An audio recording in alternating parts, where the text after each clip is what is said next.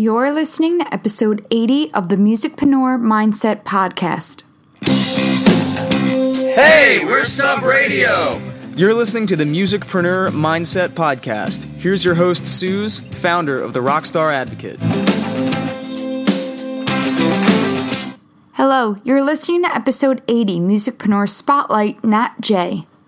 I'm your host, Suze, a mindset coach helping music professionals get clear on their goals and find the time to get it all done while maintaining a healthy work life balance. It feels weird saying all of that given the times we're in right now. In case you are listening to this episode sometime in the future, we're halfway through April and it seems the entire world is under quarantine while we try to flatten the curve and the spread of the coronavirus. Balance has gone completely out the window, as has the line between work and life. The only thing many of us are trying to maintain is our sanity. It's in times like these that perspective is everything. You can choose to let the circumstances bring you to your knees, or you can choose to find the kernels of joy, peace of mind, and control over your circumstances where you can. I felt this was the perfect time to share my conversation with Vancouver based singer songwriter Nat Jay. In just a few minutes, I have no doubts you'll fully agree with me that Nat's story and the lessons she shares with us are just what we need to hear right now. She shares with us what she's learned when it comes to building successful relationships within the sync licensing community, with over 30 song placements in film and TV, including MTV, the CW, Nickelodeon, and ABC. But her words of wisdom don't end there. Sure, if you want to begin building your career inside the world of sync licensing, you're going to want to grab a pen and paper, but our conversation covers much more than music placement deals. And be sure to head over to the show notes page to uncover links to all of her music and resources at therockstaradvocate.com forward slash EP80. During our time together, Nat takes us inside her process of not only creating music that pushes the confines of genres, but demonstrates for us how the values she's chosen to live by and the perspective that she's decided to have around the cards life can deal out have continued to keep her not only surviving, but thriving under difficult circumstances. A brief background before we begin Nat Jay originally worked with producer Winston Hauschild on two EPs and her first full length album, All I Think When I Wake Up which received a nomination for Pop Album of the Year at the Western Canadian Music Awards and was included in the top 10 pop albums of the year on Popdose, landing at number 3 between Taylor Swift and XCX.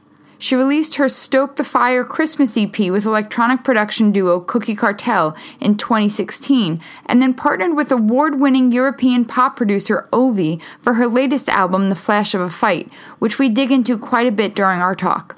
I want to thank you for deciding to take some time to listen to this interview, and I ask that you heed her words that she leaves us with at the end for our actionable of the week. So stick around to the end because it's hands down one of my favorite ones that a guest has given. So let's dig in. I bring you Nat Jay. Okay, everyone, so I'm here with Nat Jay. Nat Jay, thank you so much for being with us today. Oh, I'm happy to be here. I've given our listeners a little bit of background about you in our intro, but I always think it's great to hear straight from the artists themselves. Why don't you give our audience a little bit of background of of how you got into music and and why do you do what you do? What's your why? Mm-hmm. Um, well, I uh, was pretty much born into music. My parents are both musicians, so I think I came out of the womb um, doing music in some way. I was raised as a classical musician, like my parents, and played the flute. I went to university for that, but uh, then I had some chronic pain with my wrists, and so had to uh, leave that. But I found that I loved singing even more. My mom bought me a, a guitar, and I started songwriting I mean, that's a very condensed version of my story. Um, but generally, like that's how I, I got into music. I, I found that I, I really loved the writing part of it um, and still really that's my favorite part the writing and recording and the first song that i recorded of my own ended up super randomly getting placed in a big ABC TV show. And so that was when I started to sort of realize that maybe I could make a career out of this went on to learn as much as I could about my industry. And uh, since then, yeah, I've uh, released a bunch of albums. I have a new one that just came out, and I've done really well with sync placements in film and TV. for me, my why with music has always just been sort of a selfish thing. It's it's very cathartic for me to um, put my life experiences into maybe a negative life experience, put them into something beautiful, into some art, um, and then it makes me uh, feel better. And I mean, the bonus is that other people have told me that my music's made them feel better too. So I guess that's that's my why in the end. Yeah, that's beautiful. It's it's really powerful to have that sort of impact on somebody and and as a songwriter that's that's a really great tool to have. I you know, I love that you said, you know, the songwriting is really what motivates you most because I had I had shared with our listeners just a few of your um, accolades. You're a very well awarded songwriter and you have so many credits to your name. I'm sure it's hard to pick, but what's been what was one of the most exciting accolades to receive as a songwriter so far? I feel like every time that I get chosen to be in a in someone else's like TV or film production, um, every single time it never gets old and like i'm honored to be a part of someone else's art. I think that's really exciting. I think the one that also sticks out to me is that for my last full length album i was nominated for a western canadian music award for pop album of the year and it's something that i just was not expecting and something mm-hmm. that's voted on by your peers. So for me that felt really rewarding uh, to be nominated for that. I think i was the happiest they always say it's just an honor to be nominated, but it literally was. I was the happiest loser ever on that award night because I just couldn't believe that I'd been nominated for it. So that was really special. Um, a lot of those songs had been years in the making, and we'd we'd really like put a lot of uh, thought and heart into that album. So it it really uh, felt great to be to be recognized um, by others for that. So I think that's one that really sticks out to me. I'm curious as to, you know, you've gotten so many placements and and licensing has definitely been a, a large focus for you as as a music professional. I know you mentioned that um, it kind of started with that ABC placement, but how can you go into more detail about how that really grew? I know a lot of our listeners are feel so in the dark about sync licensing and getting their their music placed. Um, what are some of the things that you've learned that you might be able to shine a light on for our listeners? For sure. I mean, my very first placement on that ABC show was kind of a fluke. And it's not the traditional way uh, that songs get placed. But I think the reason that, and I think that that can happen to anybody, but I think the reason that I've continued to be successful in that area is because I, after I got that placement, I did everything that I could to learn about that part of the industry and all the different aspects of it. So um, I was really lucky with that placement that I had a, a, very knowledgeable friend who sat down with me and went through every part of the license with me and explained it to me. So I really understood um, all of the legal wording and everything like that that um, is important in a license for artists to understand. I also learned about. I always I always tell artists it's really important to understand um, the rights behind your music and understanding who owns them, what they are, and who owns them. Um, in the in the sync world, the two sets of rights that are very important are the master rights, who owns the master. It's usually whoever paid for the recording. So with a lot of indie artists, that's them. If they're on a label, a lot of times it's the label. Um, and the other is the publishing rights. Uh, and that's usually the songwriter. So whether it's split between two songwriters or, or whatever it is, or if there's a publishing deal in place, then it would be the publisher uh, that that splits it with you. But whatever whatever those splits are, to understand what they are, understand what those rights are and what they mean, and who owns them, and and have written agreements in in place that that show these things. Because until you understand those rights, it would be difficult to be successful in in the sync world. So those are uh, a couple of the sort of very basic things, and then knowing how to set up your music for for music supervisors who are the people that select the music to go in in productions. And knowing how to approach them and what they need and and just um, being as knowledgeable as possible and um, as easy to work with as possible so that you can continue to to be successful. Thank you for sharing that. What i love what you brought up about that is you know the relationship component to licensing music because I hear a lot of people talk about, you know, understanding the legalities and understanding the admin portion of it, which, as you said, is very crucial and very important to wrap your brain around and also maybe know somebody who knows even more of the ins and outs of it. So you you know you're protecting yourself. But also that last bit that you mentioned that it is about relationships and it is about knowing as you said what they need. And how do you find it frustrating or do you have some sort of structure to keep track of like from what I know about licensing, you know, everybody kind of operates differently. Music supervisors and editors and sync um, libraries, everybody kind of wants things in a different way or will find music differently. Um, how do you kind of keep track of of your relationships in this world? Uh, for sure. I mean, I mean, everyone's an individual, so they they have their preferences. But I would say there's just certain basics that are common to um, all of those people. Um, they all have the same job to do, and that they have to clear certain rights. So they have to get permission from the rights holders to use a certain piece of music. So the more information that you can give them on that, the easier you'll be to work with. So that's again understanding those rights. Also things like having uh, the right metadata embedded in your track. So that's all the all the copyright splits, having contact info, including email and phone number, having lyrics embedded in there, so that you know sometimes they use those for closed captioning, and just having all that information readily available will make that relationship with them uh, very smooth and and interacting very quickly with them. Uh, music supervisors are often on very short timelines the quicker you can get back to them, the better. And sometimes, you know, sometimes they need something like an instrumental from you because they need to sort of edit it around dialogue or something like that. Um, so having instrumentals um, or or wave files ready is really important to just getting back to them uh, as quickly as possible with those things and having them ready and not having them have to wait for it. I, I think that I've been successful with just a sort of small, strong network of music supervisors over the years. So I've gotten to know them well and what what they kind of like. I try not to bug them too much because I know they're really busy. So yeah. I, I, contact them when I have new music.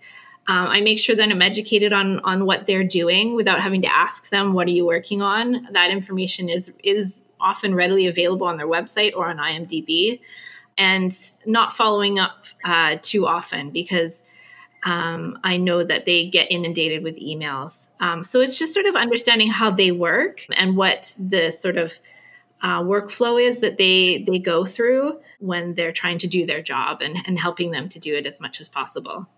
Yeah, I mean that's incredibly valuable information uh, to share with us and a, a real kind of peek behind the curtain. So thank you for for sharing that with our audience. I I really always try to tell all of our listeners that, you know, it is about relationships and about showing up and serving the people that you want to connect with. And it, it sounds like you've got that down to a T. And it sounds like something that comes very naturally to you in terms of like a giver's gain mentality and and just showing up and and being professional and doing the work so um, that's a great example for mm-hmm. everyone tuning in so thank you for that yeah for um, sure I, I actually I think that songwriters are actually like ahead of the game with that because I mean we're all observers and I mean all you uh, have to sort of do to make a connection with someone is to sort of observe them and and try and figure them out and that's what we're trying to do with our songs is sort of observe the world and try and figure it out and put make some sense to it. Um, so I think that's something that can be applied to relationship building too is sort of figuring out um, what makes this person tick and how can I sort of best serve them, you know? For sure. That's a really great, well, I'll say observation um, because, you know, I, I do think that some people, especially when they get started, overthink it and they forget, just as you said, it's like you're using your skill sets. These are your natural abilities and strengths that you're leveraging to your advantage and using them in, you know, you've used them in songwriting and now you use them on the industry side. And I think musicians and songwriters in particular don't give themselves enough credit but there's so many skill sets that you bring to the table you know in that realm that you can apply to other situations such as that. And so i really think it's um, a really great point to make that everyone out there listening who wants to you know do this and and feels like you know licensing is this big scary world you have a lot of the skill sets that you need and you just need to uh, have the confidence to to tap into them um, and tap into them in a, in a different way than um, or maybe not even in a different way but just use them for a different goal than when you sit down and, and write a song and i think that's a really important point to bring up Yeah, absolutely. I mean, I think that a lot of artists are are scared of of the business side of things, but they they really do have a lot of the same skills uh, that are required for the other side. They have the creativity, they have the dedication, whether it's to their instrument or to their art or whatever it is. Um, and if they put that same kind of mentality into the, the business side of things, then they can be just as successful and, and they can understand it and, and it can be just as creatively uh, rewarding and, and fun as as the as the music side of it too. Absolutely. And one of the last things I'll ask you on the licensing front is, you know, as a songwriter, and I'm sure it's a very personal journey uh, to sit and and write a song, and and it comes from somewhere inside of you. But when you are licensing music, do you find that you ever sit down and write for a particular project in mind, or for a particular show that you might want to get placement on, or do you just write, see what comes out, and then see you know what this where this might be a good fit for one of the supervisors that you know or is it always changing like what's that process as a songwriter like uh, well, this is a question I get a lot from artists, whether I sit down and write specifically with licensing in mind. And it's definitely something that I've thought about thinking about, if that makes sense. And it's always something that I tend to dismiss that thought.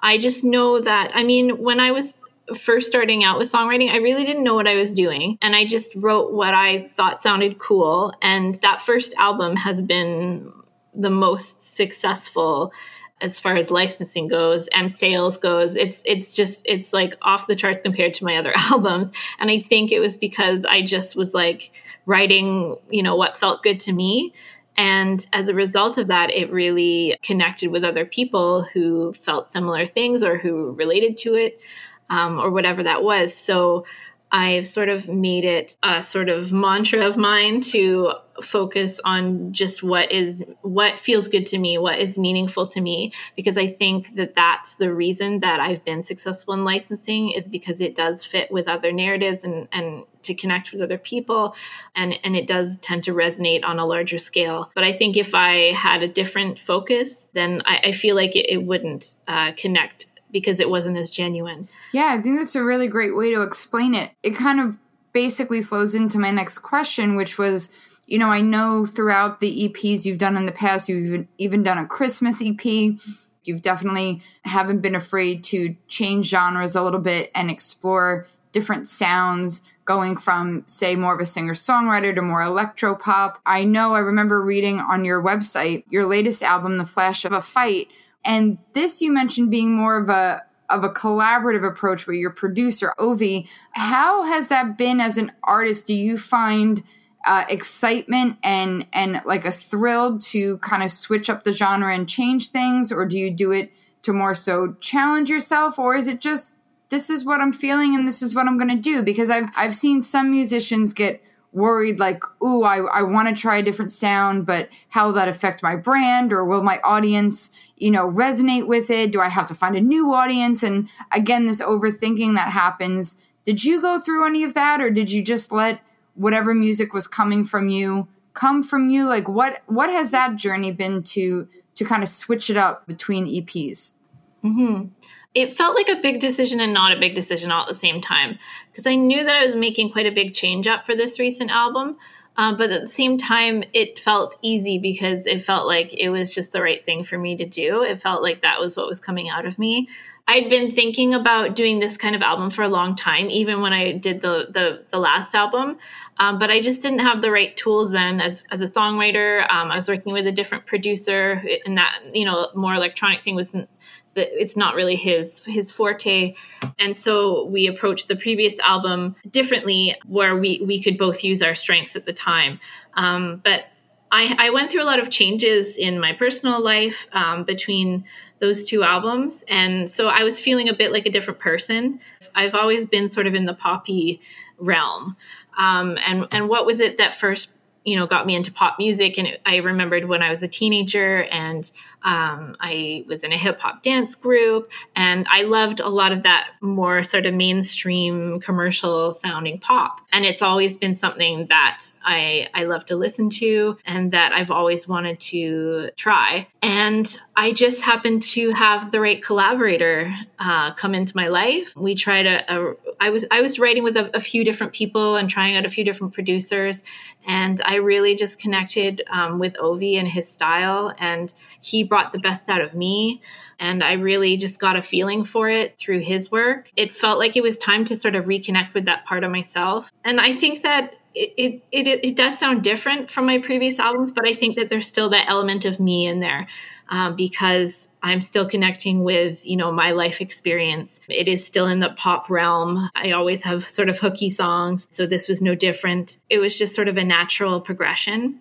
Um, you mentioned that Christmas album that we did a few years back, and that was actually sort of a precursor because I, I, was working with this electric electronic production duo, Cookie Cartel, and that kind of like sort of opened my mind to like, oh, I can, you know, still sound like me in this more electronic area, uh, and so that kind of opened my eyes to the fact that I could sort of be successful by transitioning into this new genre and still maintain some con- some consistency in what the Nat Jay brand is.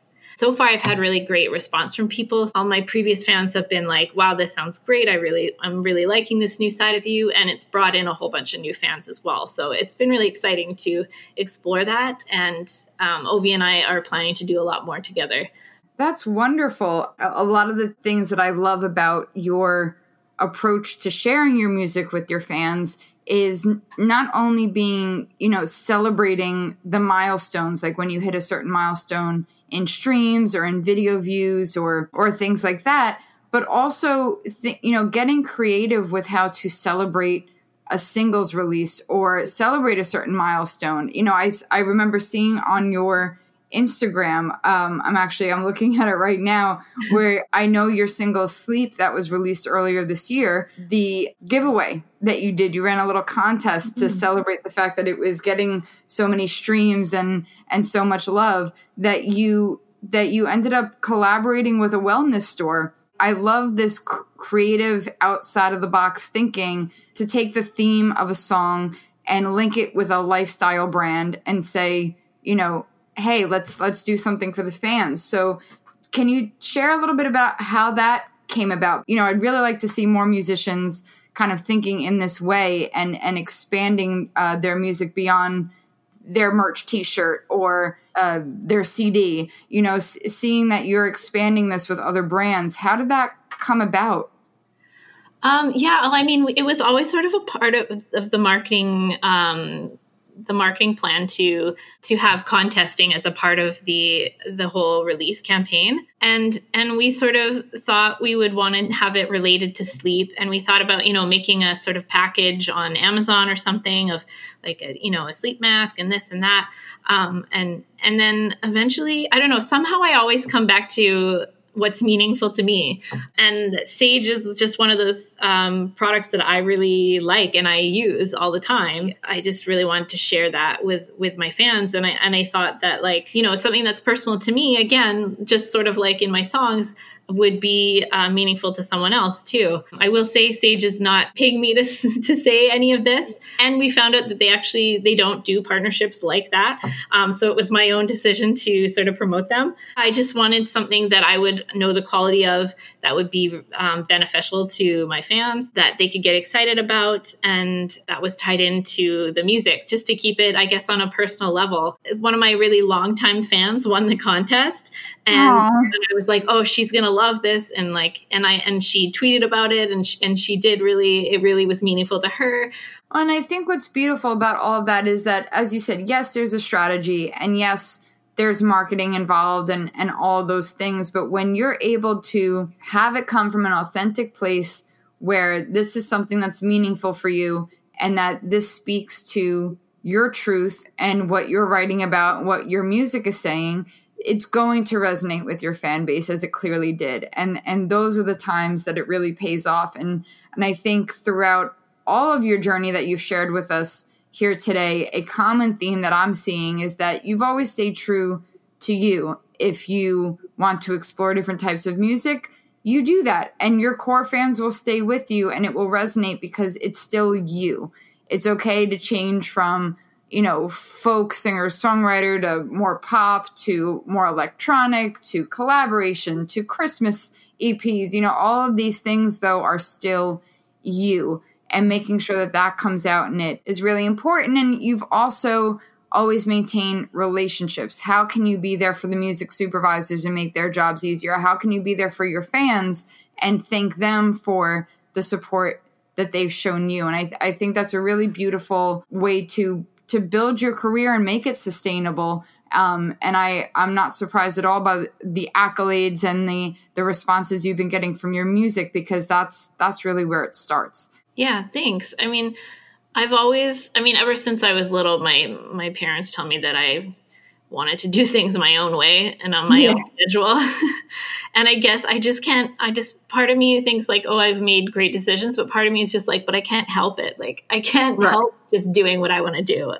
I I never wanted to be sort of controlled by the world or having to do something. As soon as you tell me I have to do something, I, I automatically don't want to do it. I just have to be me. It would be too much work to be somebody else. So. Right. I love that. It's too much work to be somebody else. I like that a lot. Yeah. That's really funny. You know, speaking of being controlled by the world, um, as we're speaking, we're at a time right now where yeah, we're all sort of being, you know, told what to do and we've got to stay inside and we've got to you know, live in a very uncertain time for a lot of people. And this can be very stressful, really, for everyone, whether it's they're stressing out about health issues, whether they're stressing out about I've never worked from home before, or stressing out that I had a plan and now my plan needs to be adjusted, whether it's in a small or, or major way. Mm. This all has kind of been throwing people for a loop, and everyone seems to be trying to to find their quote unquote new normal and find their find their balance again. If if we ever have balance we're certainly trying to find it. Um, you shared recently about one of the songs from from the flash of a fight is work of art. And can you tell us a little bit more about work of art and why um, how it resonates with what a lot of us are going through right now? Yeah i mean work of art i feel like even its conception is kind of like indicative of the song itself. I remember I had taken a day off work specifically to go into the studio and write this last song for the for the album and my producer had said he was sick and he couldn't come in. And I remember being so frustrated that I was losing money and now couldn't go into the studio. So I sat there thinking like well, I can either sit here and pout all day or I can try and like start something. So I went onto Splice and I found this amazingly beautiful piano sample. This one was like a full like piano sort of phrase that was sort of very developed and I started writing um, something over top of it and it was the chorus to work of art. I just found like it just came out of me quite easily. And it was the last song that was finished for the album. And and that song is kind of about whatever life throws at you, sort of making the best of it and and turning it into your own your own work of art, getting through whatever it is that life throws at you and knowing that you can start again and you can build something new and and something great from whatever wherever you're starting. When I brought it into the studio, it kind of further developed into these verses that were very um, inspired by amazing lyricists, the Bergmans. They were a husband and wife duo from many years ago who wrote many beautiful songs that, like Barbra Streisand song and stuff. It felt very meaningful when I looked at it the other day about everything that we're going through right now and, and how it feels like we're just sort of all been, have all been thrown for a loop and are trying to catch up and don't know when this is going to end. There's a lot of uncertainty, but just knowing that in that uncertainty that there is there's always an end to everything. Nothing is permanent.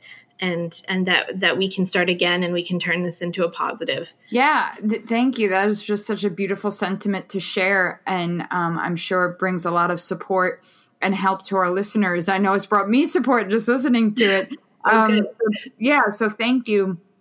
Thank you for sharing that. And as a reminder to all of our listeners, in today's show notes, you'll find all the links to Nat Jay's music, including her most recent album. I highly recommend uh, streaming it and, and taking a listen. It's it's a really beautiful uh, work of art. There we go. See, I did. I made a pun there. Nice um, yeah. Before we get to our rapid fire questions, I'd like to to dig in a little bit more to Flash of a Fight, what the journey was like with that album, and and Ovi, and and what you're most excited about for the future of this album and what's to come.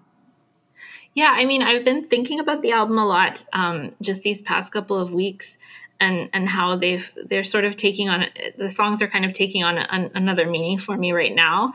I wrote that album coming out of um, a pretty dark place of of having some health issues um, and and having been in a car accident, and I was just sort of in a really sort of dark place and wasn't sure how to get out of it. I think a lot of of what I was writing about came from those events, and now with everything that's going on right now, I feel like a lot of those songs are sort of taking on a different meaning for me in in what we're go- all going through right now collectively. I, I find it really amazing how songs can sort of transition from one event to another and mean something completely different.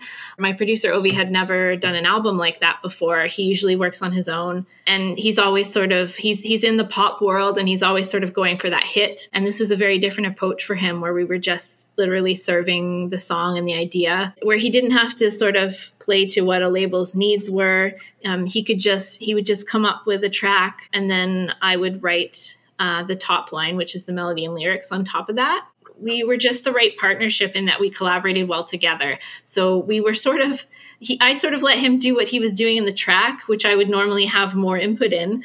But I really liked everything he was doing, so I kind of left him alone. And he said he would he would normally be like giving more input into the top line, but he just liked everything I was doing, so he just left me alone. So we kind of worked alone together really well.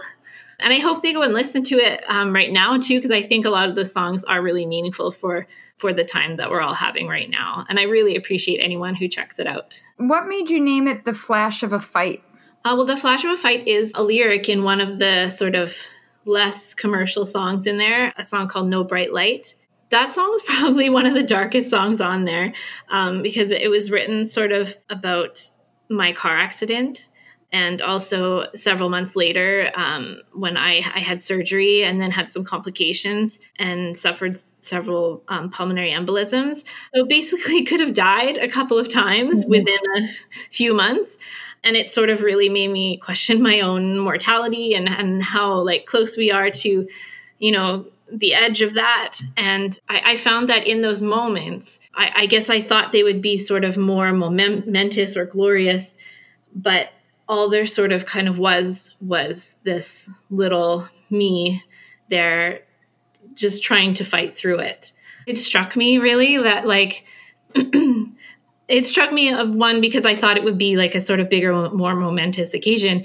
But it, also struck me because even though I was going through this horrible thing, that there was still a little part of me that was fighting, and I felt like that really encompassed a lot of uh, what I've been going through. That even though sort of all this like you know bad thing after bad thing kept sort of happening in my life, there was always a part of me that was fighting to move forward and move beyond it, and had this vision of of of life beyond what was happening to me at that moment. So I guess that that's what the flash of a fight. Um, where it came from. Also, I, I liked the. I'll, I'll admit, I thought it sounded cool and had cool alliteration. So. I am such an alliteration nerd, so I hear you on that one. Um, Thank thank you for sharing that, and and I'm truly sorry for the struggle you've been through. But I'm I'm happy and and grateful that you're here today with us to share that inspiration with us because it is definitely something that's very timely for all of us to hear. This this can be a very dark and confusing and, and troubling time for a lot of people. And I I what I keep hearing from your story and what I think is a main takeaway is that we always have a choice and as you had said earlier, you could sit there when plans don't go as planned and just say, you know, boo hoo is me. Or you could, you know, make the most of it and and do as much as you can to to get closer to what you ultimately want. And so I, I thank you for sharing that. And it's such an important lesson for us to all keep in mind that we have more control than we think we do. We might not have control over being able to go where we want to go right now, but we can certainly control uh, how we spend our time and and what we choose to focus on. Thank you for sharing that. Yeah, you're welcome. Rapid fire question time. All right. Um, Here all right, here here it is. Um, if you could have any superpower, what would it be? Time travel. I definitely think time travel. As long as we got to like try things again, get them right. nice, nice. I like that. If you could go back in time, speaking of time travel, and tell your younger self any lesson, what would it be?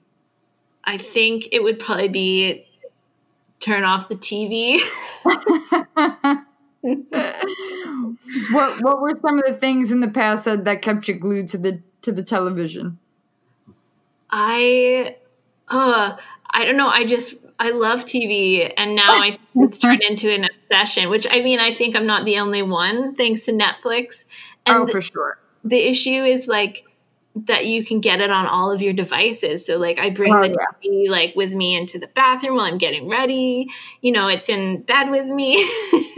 it's everywhere. It's at work. Like it's everywhere. So I feel like it's sort of ever present. So I, I'm sort of gonna I'm trying to what's one of the things I'm trying to do during this this uh this weird stay at home time is to to try and find other ways to spend my time other than watching TV. But for you, you know, it's always good for you know research. It's always good research. This is true. This is true. I, I now I just said it and made it worse. you can only use that as an excuse for one episode, though. But beyond That's that, I don't know if it still is. That's fair. So, um, if you could invite three musicians, living or dead, over for your house to dinner, um, you know, granted, uh, we're not in the time that we're in, um, who, who would they be?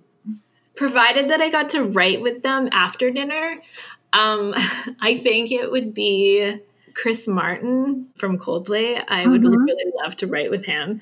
Alanis, because Mm-hmm. she is uh, she was one of my greatest influences since high school and she'd probably be a great conversationalist and ryan tedder from one Mhm. republic because i think he would be super fun to write with as well Yeah, I love him. Those those are excellent choices. I'm I'm all down for that one. and all Um, live so it's possible yeah exact so hey i mean i don't know if we've if we've had that happen yet on the show so here, here's to here's to uh, making a more realistic and very possible uh, night happen so that's wonderful and, and as everybody who's listened to the show before knows we like to um, stay action focused in each episode so if you could give our audience any actionable any one thing to do this week what would it be I think that it's a time for for community and, and coming together and helping each other out. So this was a, a great piece of um, advice that I well not got personally, but but learned about. I, I take a lot of my mindset lessons from sport. I'm a huge sports fan, probably bigger than I am a music fan, and I I watch a lot of tennis. I um, was watching Roger Federer. Everyone probably knows who Roger Federer. Yeah. is. Um, he's the goat, and um, he um, he was he was playing a match where he was just blowing it. Like he was playing so poorly, and then somehow he came out of it and he won the match. And the interviewer asked him afterwards, "How did you accomplish that?" And he said that uh, he focused on the little things when he was struggling, he focused on the little things. So instead of focusing sort of on the end result of I have to win this match, which felt like the biggest mountain to climb, it was, you know, I need to move my feet more. I need to um, I'm going to try and hit this shot down the line. I'm just going to, you know, I'm going to I'm going to try and run for this shot more. Like it was just very little things. Um, and in the end, the result um, spoke for itself and, and he, he turned it around and won. So I, I always think that that's a really valuable lesson when, when, especially when things are tough to just focus on the small things and let the result take care of itself. couldn't have said it any better, so I won't try. Um, Nat Jay, thank you so much for spending some time with us today and, and speaking with us. I'm I really found a lot of inspiration from your story, and I'm sure our listeners have as well. And I just want to remind our listeners to make sure you go to the show notes and check out all all things Nat Jay, all of her um, social media links and and links to her music, including her latest, "The Flash of a Fight." And um, also, you can check her out at natj.com. Thank you so much for spending time with us. Yeah, thanks so much for having me. And for sure, I'd love to connect with people on social media and stuff. I'm at official Nat Jay. If anyone wants to find me on Instagram or Facebook or any of those and, and drop me a line and say, hey, um, I'd love to connect. Wonderful. Well, thanks again and best of luck in these in these new times. I have no doubt you'll make the most of it. Thanks, you too, Suze. Bye. Bye. So, could you tell why her actionable of the week was my favorite one that's ever been given? Any time in life, but especially in these times, it can be so easy to get overwhelmed by the full picture of it all. When you find yourself stuck in panicked paralysis, think about the importance of microtasking and remind yourself that small steps lead to big progress. Be easy with yourself this week and in the weeks to come. If you work on anything, work on your perspective and realize that while we can't control much these days, we can control how we decide to view our current circumstances. You don't need to save the world or have it all figured out, but you can decide to flex your power where you have it.